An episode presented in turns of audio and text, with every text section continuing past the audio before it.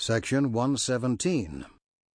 Revelation given through Joseph Smith the prophet at Far West, Missouri, July 8, 1838, concerning the immediate duties of William Marks, Newel K. Whitney, and Oliver Granger. History of the Church, Volume 3, pages 45 through 46. 1 through 9. The Lord's servants should not covet temporal things, for what is property unto the Lord? 10 through 16. They are to forsake littleness of soul, and their sacrifices shall be sacred unto the Lord. Verily, thus saith the Lord unto my servant William Marks, and also unto my servant Newel K. Whitney. Let them settle up their business speedily, and journey from the land of Kirtland, before I the Lord send again the snows upon the earth. Let them awake, and arise, and come forth, and not tarry, for I the Lord commanded. Therefore if they tarry, it shall not be well with them. Let them repent of all their sins, and of all their covetous desires before me, saith the Lord. For what is property unto me, saith the Lord? Let the properties of Kirtland be turned out for debts, saith the Lord. Let them go, saith the Lord. And whatsoever remaineth, let it remain in your hands, saith the Lord. For have I not the fowls of heaven, and also the fish of the sea, and the beasts of the mountains? Have I not made the earth?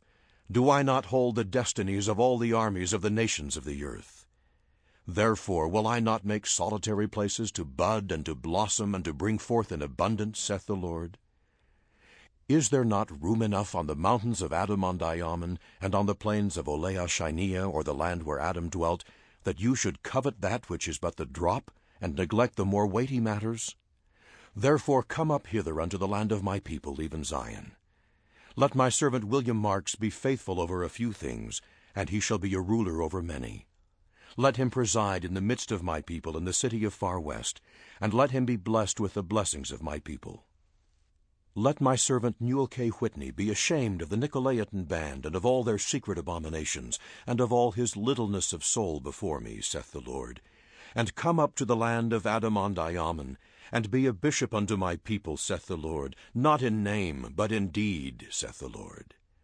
And again I say unto you, I remember my servant Oliver Granger. Behold, verily I say unto him, that his name shall be had in sacred remembrance from generation to generation, forever and ever, saith the Lord. Therefore let him contend earnestly for the redemption of the first presidency of my church, saith the Lord. And when he falls, he shall rise again, for his sacrifice shall be more sacred unto me than his increase, saith the Lord.